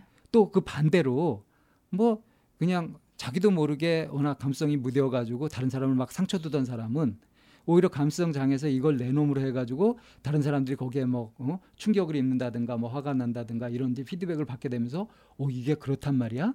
음. 내가 부지불식중했던 말이 다른 사람한테는 나는 그냥 심심풀이로 던진 돌이 이 개구리는 지금 생사가 왔다 갔다 했구나. 네. 이제 이런 현상들도 알게 되죠. 네. 그래서 너무 예민했던 사람은 좀 그 거기에 대범해지는. 예. 약간 그러, 무뎌지는 듯이 음. 보이지만 사실은 무뎌지는 것이 아니라 음. 배짱이 생기고 좀 대범해지게 되고 네. 너무 그냥 뭘 몰랐던 사람은 조심성을 갖추게 되고 네. 그렇게 되죠. 그래서 네. 이 아이들 대상으로 해서 이제 아이들 대상으로 하는 감수성 훈련은 주로 자기 표현 훈련 같은 걸로 하거든요. 네. 그래서 그런 걸 하게 되면은 가뜩이나 말 잘하던 애가 더 말 잘하게 되는 그런 형태가 아니라 말이 너무 많았던 애들은 오히려 줄어들게 되고요. 네. 말이 없었던 애들은 말을 하게 되고 그러면서 비슷해져 갑니다. 근데 획일화된다는 것이 아니라 자기 개성을 찾게 돼요. 음. 자기식의 표현 방법 같은 것도 갖게 되고 말도 더 효율적으로 생산적으로 할 줄 알게 되고 그러니까 어떤 상황에서 좀 균형을 맞출 줄 아는 사람이 되는 거죠. 그러니까 그게 감수성이죠. 어. 네네. 적절하게 네. 할 줄 아는 거. 음. 자, 그러니까 이제 이런 감수성 훈련을 통해서 네. 도대체 무엇이 일어나는 건지 그 과정, 음. 그거 과정의 본질이 뭔지 네. 이거를 이제 그 잘 정리한 게 있는데 어. 조하리의 창이라고 혹시 들어보셨나요? 네, 네. 조하리예요, 조해리예요. 어, 하리라고도 읽기도 하고 해리라고도 읽기도 하죠. 네, 조해리의 창은 들어봤는데 조하리의 창은 안 들어봤어요. 음. J O H A R R Y. 그러니까 조하해리죠. 네, 네, 네. 조해리의 창. 음. 아마 많이들 요즘에 인용되고 있는 부분인데 어떤지 모르겠어요. 이게 이제 그 이제 마음의 창이라고 해가지고요. 어, 두 가지 차원을 가지고 얘기를 합니다. 이제 나 그리고 개방. 음, 네. 그러니까 이제 어, 내가 내가 있고 너가 있잖아요. 네. 그리고 아는 부분이 있고 모르는 부분이 있잖아요. 네. 그래서 그 두 차원으로 나, 너 차원과 어, 안다, 모른다 차원으로 그렇게 나누면은 이는 사, 네, 네 가지, 가지 영역이 영역. 나오죠. 네. 그래서 어, 나도 알고 너도 알고 나도 알고 너도 알고 음. 하는 영역이 이게 이제 개방된 영역이에요. 네, 네. 근데 어. 나는 모르는데 상대가 아는 게 있어요. 그러니까 나는 내가 화난 줄 모르는데 다른 사람들은 알아요. 음. 이거는 이건 이제 노출 영역이라 그래요. 네, 네. 들키는 거죠. 네, 네. 네. 그 다음에 그 반대로 나는 알고 있는데 다른 사람들은 모르는 거예요. 남들 모르게. 이건 비밀 영역이죠. 네. 그리고 이제 마지막에 나도 모르고 남도 모르는 이 영역이 비지의 영역. 비지의 영역이죠. 네. 그래서 우리가 이제 그 자 나와 너가 만났다고 했을 때 이 네 가지 영역이 존재해요. 네. 그러니까 개방 영역이 있고 노출 영역이 있고 비밀 영역이 있고 미지의 영역이 있단 말이에요. 네. 그러면 미지의 영역이 크고 노출 영역이 크고 비밀 영역이 크고 개발 영역이 작다. 아, 그럼 엄청 작은 세상에 살고 공유하는 것이 굉장히 적기 때문에 나와 음. 너의 관계가 음. 협소하죠. 아주 협소하고 소통도 잘 안 되고 네. 그렇게 되는 거죠. 네. 근데 개방 영역이 넓어지게 되면 음. 그러면 노출 영역도 줄고 비밀 영역도 줄게 되고 미지 영역도 줄게 되죠. 네. 이것이 이제 감수성 훈련이 되는 거예요. 음. 서로 서로 알게 되는 영역이 늘어나는 거죠. 음. 네. 자, 그러면 어떻게 해서 이 개방 영역을 늘리느냐? 그러니까 개방 영역을 늘리는 것이 아까 얘기했던 그 일 차 목표. 였거든요. 활발한 정서교류가 일어나가지고 막 일어나는 거죠. 네. 그래서 그렇게 해서 결과적으로는 개방 영역을 마음껏 늘리는 거예요. 음. 그것이 이제 이 차 목표거든요. 네. 개방 영역을 늘린다. 근데 개방 영역을 늘리는 게 그러니까 두 가지 차원이겠죠. 상대적으로 많이 알리는 것이 있고 음. 내가 나를 더 많이 알아가는 쪽이 있겠죠. 네네. 그러니까 내가 나를 더 많이 알아가는 거는 개방 영역을 크게 하면서 노출 영역을 줄이게 되는 거고 네. 상대에게 많이 알리는 것은 비밀 영역을 줄이는 것이 되겠죠. 네. 그래서 스스로를 알아가는 자기 탐색, 자기 성찰 음. 이런 쪽의 노력으로 통해서 개방 영역을 넓히면서 노출 영역을 줄이게 되고요. 음. 다른 애들에게 나를 많이 개방하면서 자기 표현 개방 이걸 통해서 비밀이 없어지겠네요. 비밀을 줄여가는 거죠. 네. 이러면 전체적으로 미제 영역이 줄어들게 되면서 네. 상대방과 굉장히 많은 부분들을 음. 공유하게 되고 소통을 더 깊고 넓게 음. 할 수 있게 되는 거죠. 네네. 그래서 이 감수성 훈련에서 일어나는 과정이라고 하는 것은 이 마음의 창에서 개발, 개방 영역이 이제 양쪽으로 넓어지는 것이다. 그리고 음. 그 방법은 자기 성찰과 자기 표현을 통해서 이걸 하게 되는 거다. 이렇게 음. 말할 수 있겠습니다. 자기 표현과 자기 성찰을 실현할 수 있게 해주는 방법이 바로 감수성 훈련이라는 거죠. 그렇죠. 음. 그러니까 그래서 이제 그 지난번에 말씀드렸던 그 감수성 훈련의 특징들 있죠. 네. 지금 여기에 충실하고 뭐 솔직하게 나누고 활발하게 교류해가는 음. 그런 것들을 해가는 거죠. 네네. 그러면 이제 감수성 훈련의 이제 개념, 특징, 그리고 목표, 그리고 과정까지 얘기를 쭉 하니까 어떻게 하나로 잘 이게 깨어지시나요? 네네. 네. 그러면 다시 한번 이제 감수성 훈련에 대해서 한번 정리를 해볼까요? 차분하게. 네, 그러면은 어, 차분하게 정리를 음, 다음 시간에 총체적인 방법을 정리하나요? 아니면 지금 하시면 되나요? 일단은 정리를 하고 네. 다음 시간에는 이 감수성 훈련을 우리가 일상에서 네. 어떤 식으로 해갈 수 있을지, 꼭 감수성 훈련 장에 참여해서만 하는 것이 아니라 일상생활을 하면서도 할 수 있는 이제 그런 여러 방법들을 알려드리려고요. 음, 네, 그러면은 이제 자 다시 한번 이제 감수성 훈련에 대해서 어떤 얘기를 했는지 이제 짚어보는 시간으로 좀 정리를 좀 해나가자는 말씀이신 거죠? 예. 그래서 어, 감수성 훈련이라고 하는 것은 우선 감수성이라고 하는 것이 적절하게 그 상황에 적절하게 맥락에 적절하게 반응하고 행동하는 것, 그걸 이제 감수성이라고 했잖아요. 네네. 그래서 이것도 뭐 이제 센스가 있다 이렇게 얘기하는데 얼마든지 개발할 수 있는 거다. 이걸 개발하는 음. 과정이 감수성 훈련이다. 네, 이렇게 네. 말씀을 드렸고요. 그러니까 그래서 집단, 감수성 훈련에서는 음. 네. 나와 너 그리고 둘 사이의 관계 이것에 초점을 두고 음. 그렇게 이제 진행이 됩니다. 음. 네, 주로 네. 집단 형태로 많이 하게 되죠. 네, 네. 음. 그래서 이 감수성 훈련 집단의 이제 특징을 보면 어, 뭔가 이렇게 딸딸딸딸 외우고 시험치고 하는 그런 형태가 아니라 학습 방법을 학습한다. 네, 이제 그런 게 이제 기억이 나는 것 중에 하나가 저희가 이제 집단을 하면서 그 말을 해도 되는지 안 되는지 이 자리에 한번 해보시죠. 예, 그렇게 네. 모험도 해보죠. 네네. 실험실적인 네네. 학습. 네네. 이런 것도 하기도 하고 어떻게 해야 될지 모르겠다라고 하는 이제 그런 상황에 그때 이런 방법을 한번 해보시면 어떨까요? 하면 이제 학습이 되면 그거를 이제 실험실적으로 이제 그 장에서 써보는 거잖아요. 네, 그렇게 해보죠. 확인해보기도 하고. 예, 그래서 네. 피드백도 받아보고, 네네네. 그 다른 사람들을 네네. 거울 삼아 그렇죠. 해보기도 하죠. 그래서, 그래서 이런 내가 네. 어떻게 보여요? 그렇게 물어보기도 하고요. 네네네. 네. 이 그런 것들이 이제 여러 가지로 허용이 되죠. 허용적인 네. 분위기 속에서 자꾸 이제 자기 공개를 네. 해가면서 자기를 알려가면서 음. 그러면서 자기 공개를 하려면 자기 성찰을 또 해야 되잖아요. 네네. 그렇게 하면서 이제 음. 내가 기존에 갖고 있었던 고정관념, 선입견 같은 것들이 네. 얼마나 어. 비합리적인지 네. 뭐 이런 것들도 이제 이런 실감나게 얘기를, 알게 네. 되고. 이런 얘기를 하면 사람들이 나를 싫어하는 줄 알았어요. 네, 그런 얘기도 있고요. 네. 네. 이런, 어, 이런 얘기 괜찮은 줄 알았는데 어 이게 굉장히 위험한 얘기였더라. 뭐, 뭐, 이런, 이런 것들을 거. 알게 되죠. 네. 그래서 바람직한 인간관계 태도를 다시 학습하게 네. 되게 되고요. 네. 이렇게 해가는데 이제 지금 여기에 초점을 맞춰가지고 음. 느낌 그리고 직관적 반응을 얘기하는 거죠. 막 조리 있게 얘기해가지고 그렇게 웅변하듯 음. 그렇게 하는 것이 아니라 가끔 사람들한테 이제 집단을 참가해 보라고 이렇게 권하게 되면 무슨 얘기를 하냐면 아 저긴 저는 고민되는 게 별로 없어 할 얘기가 없을 것 같아 이렇게 얘기를 하거든요.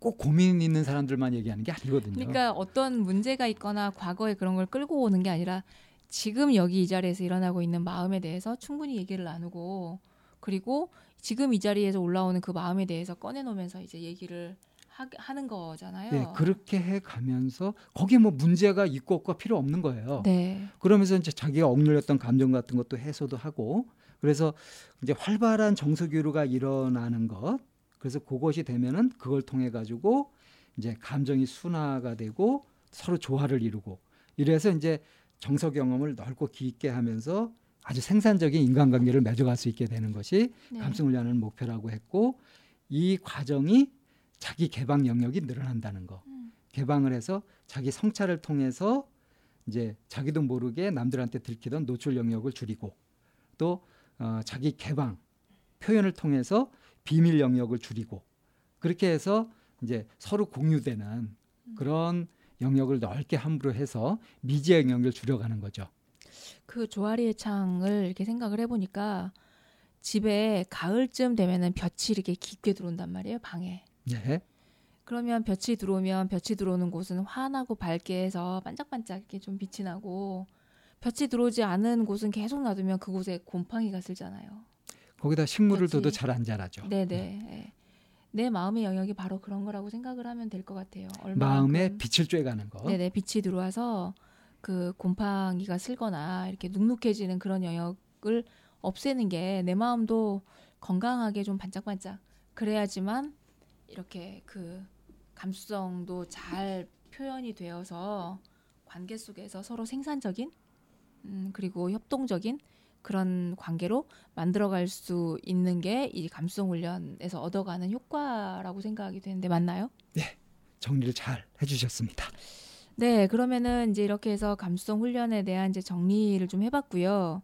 어, 이 부분에 대해서는 나머지 있는 어떤 이제 구체적인 방법이나 또 실제로는 이게 어떻게 쓰이고 있는지, 그리고 이 순간에 내 마음가짐도 어떻게 가져야 할지에 대한 그런 방향성을 가지고 다음 시간을 한번 좀 기다려보도록 하겠습니다.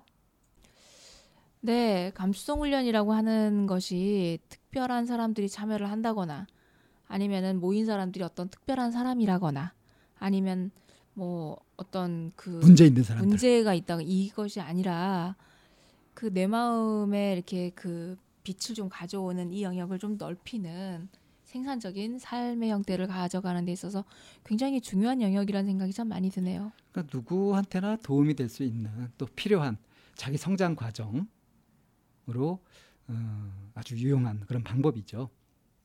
그래서 이거를 이제 일상생활 속에서도 우리가 할 수 있는데, 일상생활 속에서 적용하려면 이제 그 감수성 훈련이 어떤 식으로 이게 진행이 돼가고 어떤 방법으로 돼가는지 그걸 좀 알아두면 그거를 벤치마킹해서 네. 내 일상생활에도 적용할 수 있지 않겠어요? 네.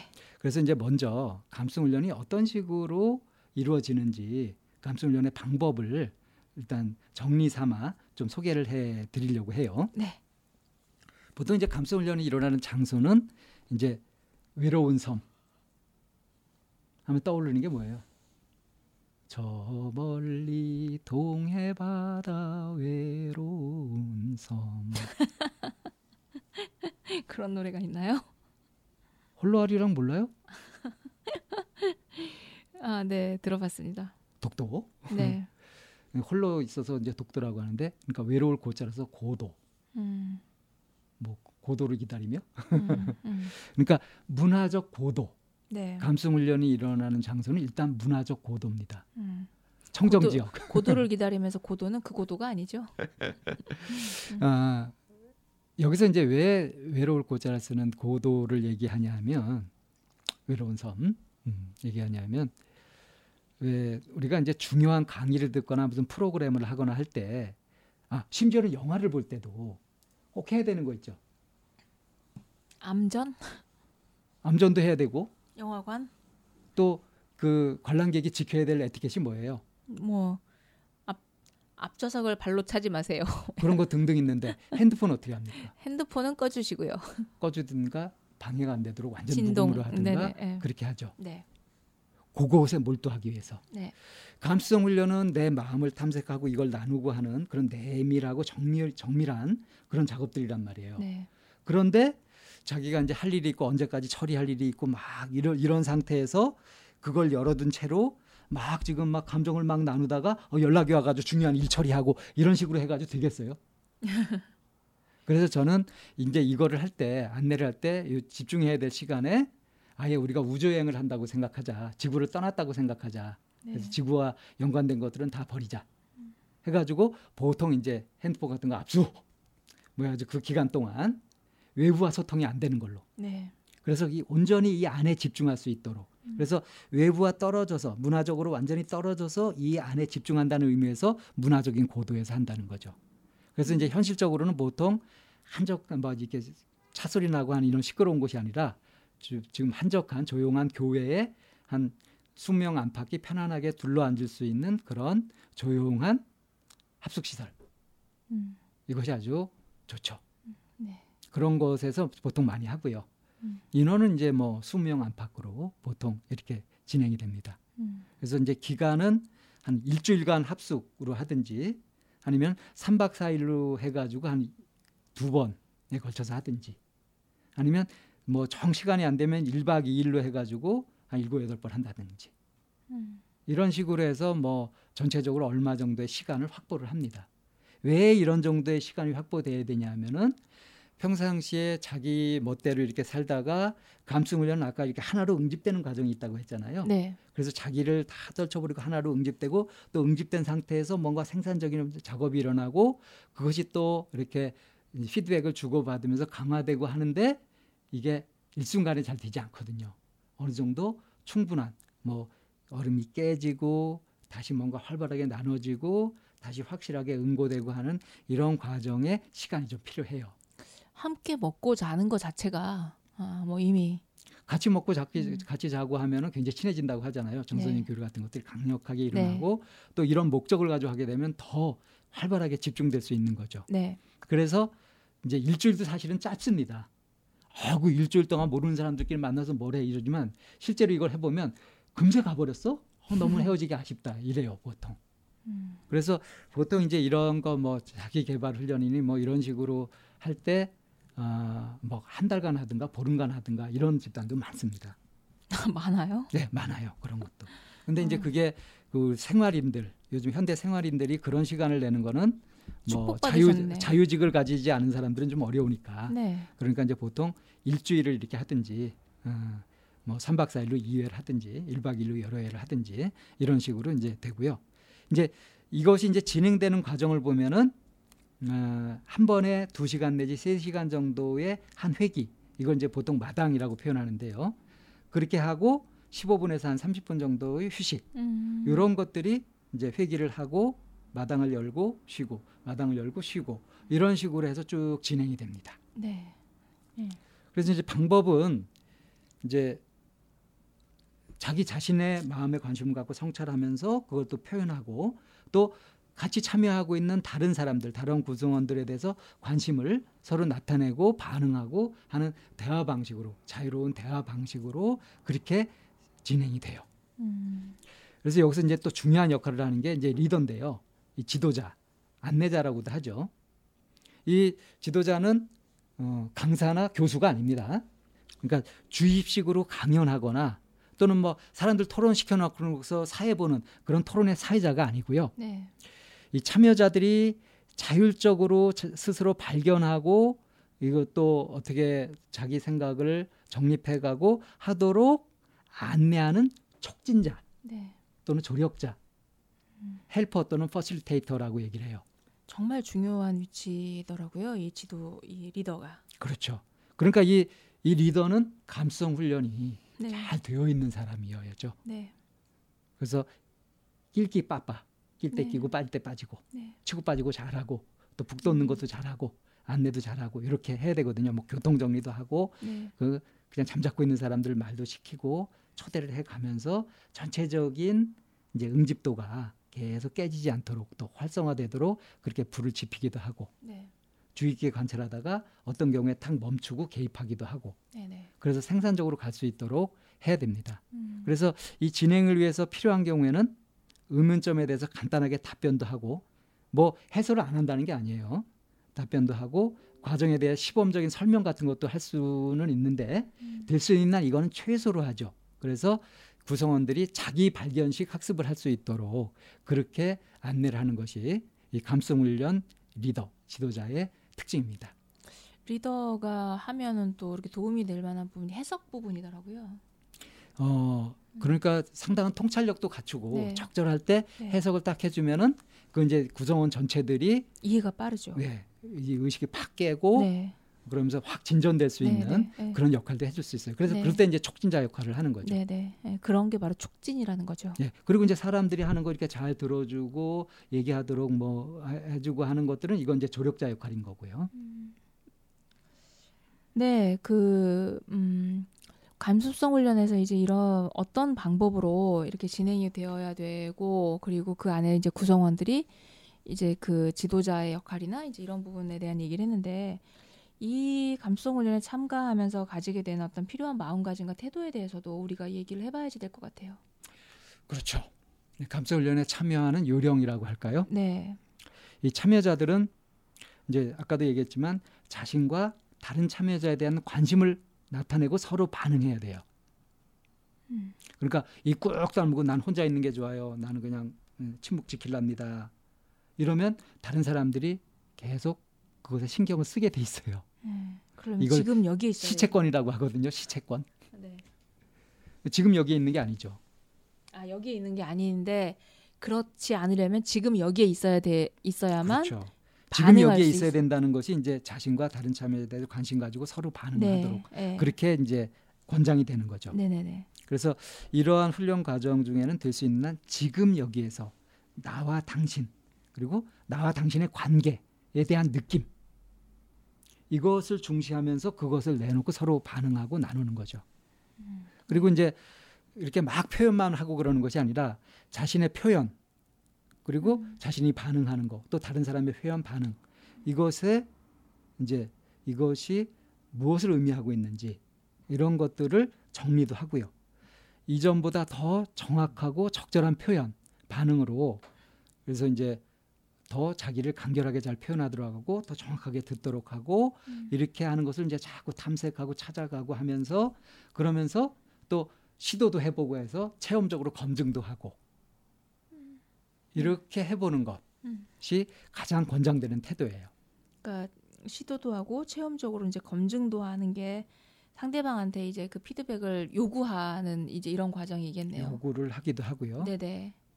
또 아, 이제 확인... 들었던 것에 대해서 솔직하게 반응도 네네. 하고요. 네, 뭐 자기 피드백에 대해서 어떻게 들리는지라고 물어보면서 확인하는 이런 작업도 거치면 좋을 것 같고. 우리가 왜 저기 팩트 체크 많이 하라고 하잖아요. 네. 그런 걸 여기서 연습하는 거예요. 음. 지금 아까 보니까 내가 얘기할 때 당신이 좀 찌푸리는 것 같았는데 내가 그걸 보고서 저 사람이 화났나 하는 생각이 들었거든요. 네. 이렇게 확인해 보는 거죠. 그때 네. 정말 화가 혹시 났었습니까?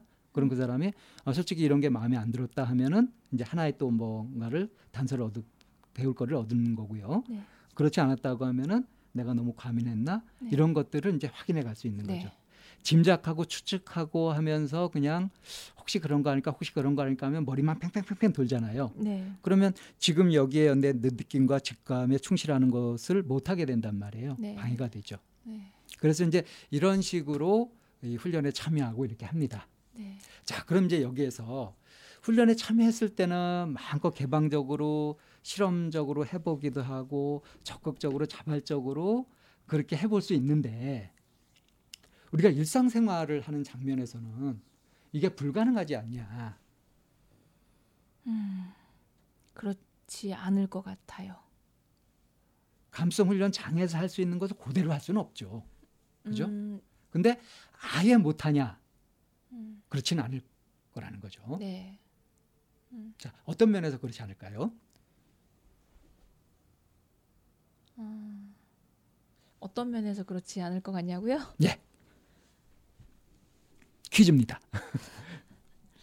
어... 우리가 대화를 하는 패턴을 보면 지금 여기에 마음을 두고 있기보다는 옛날에 어쨌는데라고 하면서 그럴 걸 이래야 했었는데라고 하는 패턴을 굉장히 많이 돌리고 있거든요. 네. 그렇게 하면서 그 시절은 기억나지도 않은 것들을 공유하려고 하다 보니 어, 말하는 사람 자신은 저 사람은 나한테 관심이 없나라는 쪽으로 쏠리게 되고 그리고 듣는 사람 입장에서는 기억도 안 나는지 이런 일들이 계속 되풀이돼. 별로 듣고 싶지 않은 얘기를 네. 저 사람이 하는 걸 억지로 하는 들어야 되고. 있단 말이에요. 음. 그래서 그런 차원에서 본다고 한다면 그러다 보니 지금 여기에 현재 일들은 계속 과거로 누적이 되어버리면서 얘기하지 않아서 답답하고 속상한 일은 그냥 그 속으로 계속 현재는, 묻혀버리고요. 현재는 음. 과거로 가면서 무한 루프 속으로 음. 도, 들어가게 되는 게 있, 있, 있는 차원에서 본다면 감수성 훈련에서 가장 강조하는 지금 여기에 감정에 가장 충실하라고 하는 차원을 맞춰서 보면 내가 지금 어떤지에 대한 얘기를 하다 보면 협응력이나 생산력을 훨씬 더 많이 끌어낼 수 있는 부분. 생생하게 얘기를 할 수 있게 되죠. 네. 네. 그러니까 얘기가 재밌어지고 네네. 생산적으로 바뀔 수 있다는 거예요. 네네. 네. 그리고 때로는 나와 너가 이렇게 중심이 되어야지만 내 마음의 주인으로 가져가는 부분이 있는데 이게 나와 너가 아닌 그 외의 것들을 얘기를 하다 보면 뒷담. 네, 생생함도 떨어지게 되고 확인할 수 없는 얘기들을 하게 되는 거니까. 그러니까 뒷담화하고 수다 떨고 하는 얘기들이 그런 거죠. 네네. 막 시끄럽게 한참 얘기하고 난 다음에 네.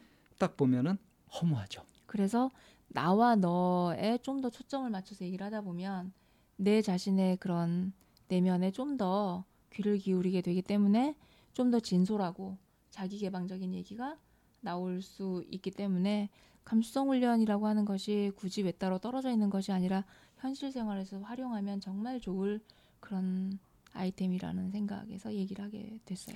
그러니까 이 감수성 훈련에 익숙해지면요.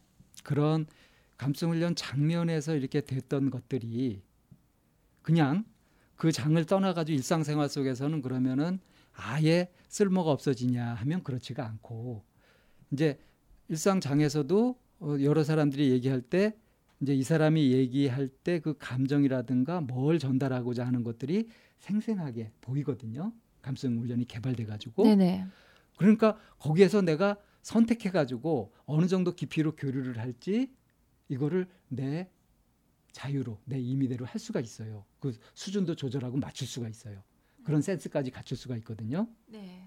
그래서 자기가 능력이 되면은 일반 일상적인 대화 관계도 지금 이제 이 쌤이 말씀하신 것처럼 그렇게 구태의연하고 늘 하던 식으로 뭐 수다 떨듯이 뒷담화나 하고 그런 식으로 비생산적인 그런 대화를 나누는 것이 아니라 그 부분에서 생산적인 부분을 뽑아내가지고 생생하게 서로의 솔직한 감정을 나누는 쪽으로 이끌어갈 수 있다는 거죠. 음, 네네. 자기가 소통의 주제자가 음. 될 수 있는 거예요. 네네.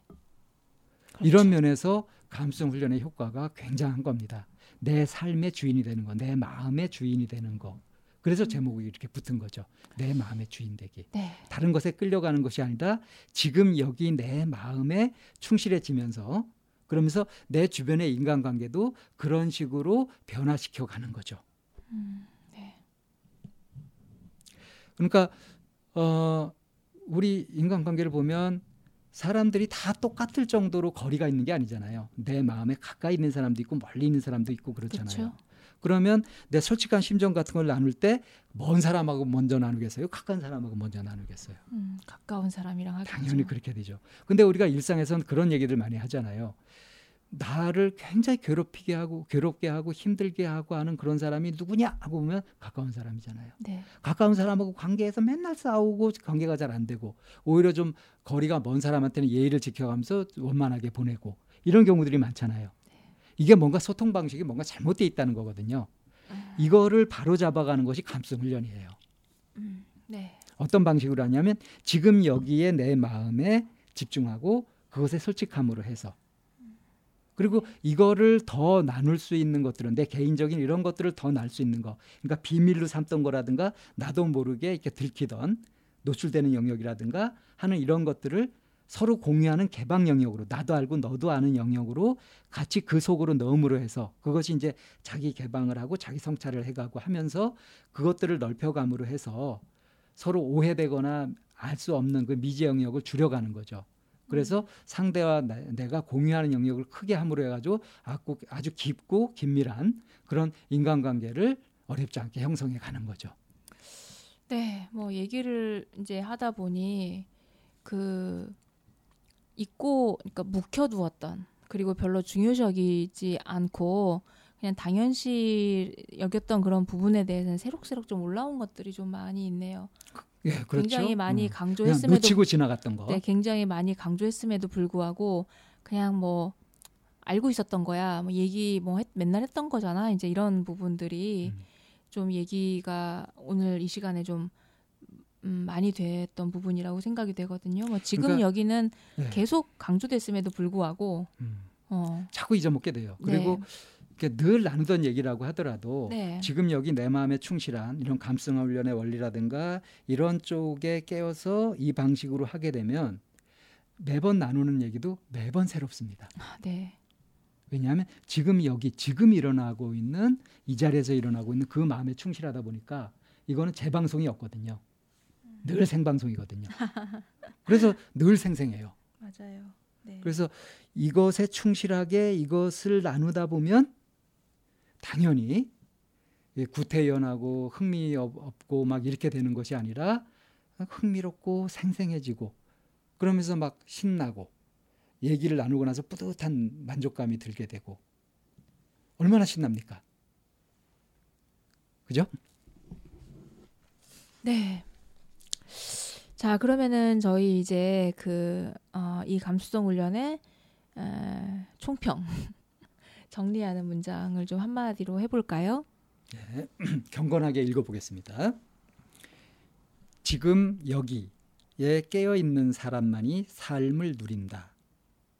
맑고 고른 창으로 바라볼 때 아름다운 풍경이 그대로 보이듯 지금 여기에 있는 그대로 보고 느끼는 마음으로 살 때 행복한 삶이 아름답게 펼쳐진다. 네. 아름다운 말이었죠? 네, 이렇게 해서 감수성 훈련이 그냥 단지 교육의 장에서 일어나고 있는 것만이 아니라 우리가 일상생활하면서 이 감수성을 어떻게 개발시켜야 할지에 대한 중요성에 대한 얘기가 이번 시간에 좀 많이 됐던 것 같아요. 감수성을 의식하는 음. 것만으로도 네. 그것이 도움이 되고요. 음. 감수성을 의식하는 요거, 요 순간이 메타인지가 활동하게 되는 그런 순간이기도 합니다. 네. 저희 전체적인 이런 이제 강좌를 통해서 이렇게 쭉 이제 여러 가지로 이제 이렇게도 저렇게도 살펴보고 해서 이제 결론적으로는 마음의 주인 되기 해서 감수성 훈련을 소개하는 것으로 끝났는데 어, 이런 강좌를 이렇게 들으신 소감이 어떤지 기탄 없이 좀 나눠주시고요. 활발한 반응과 교류가 있기를 좀 기대해 봅니다.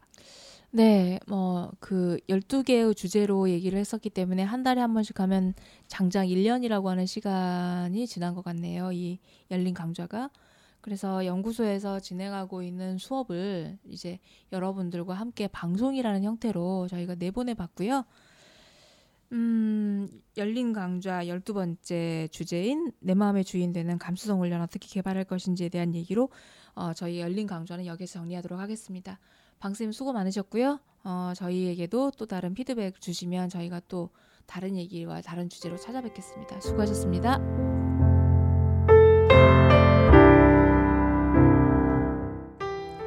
상담을 원하시는 분은 참나원 골뱅이 다음 점 넷으로 사연과 연락처를 보내주세요. 참나원 방송 상담은 무료로 진행됩니다.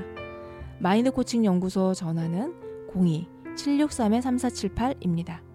여러분의 관심과 참여 기다립니다.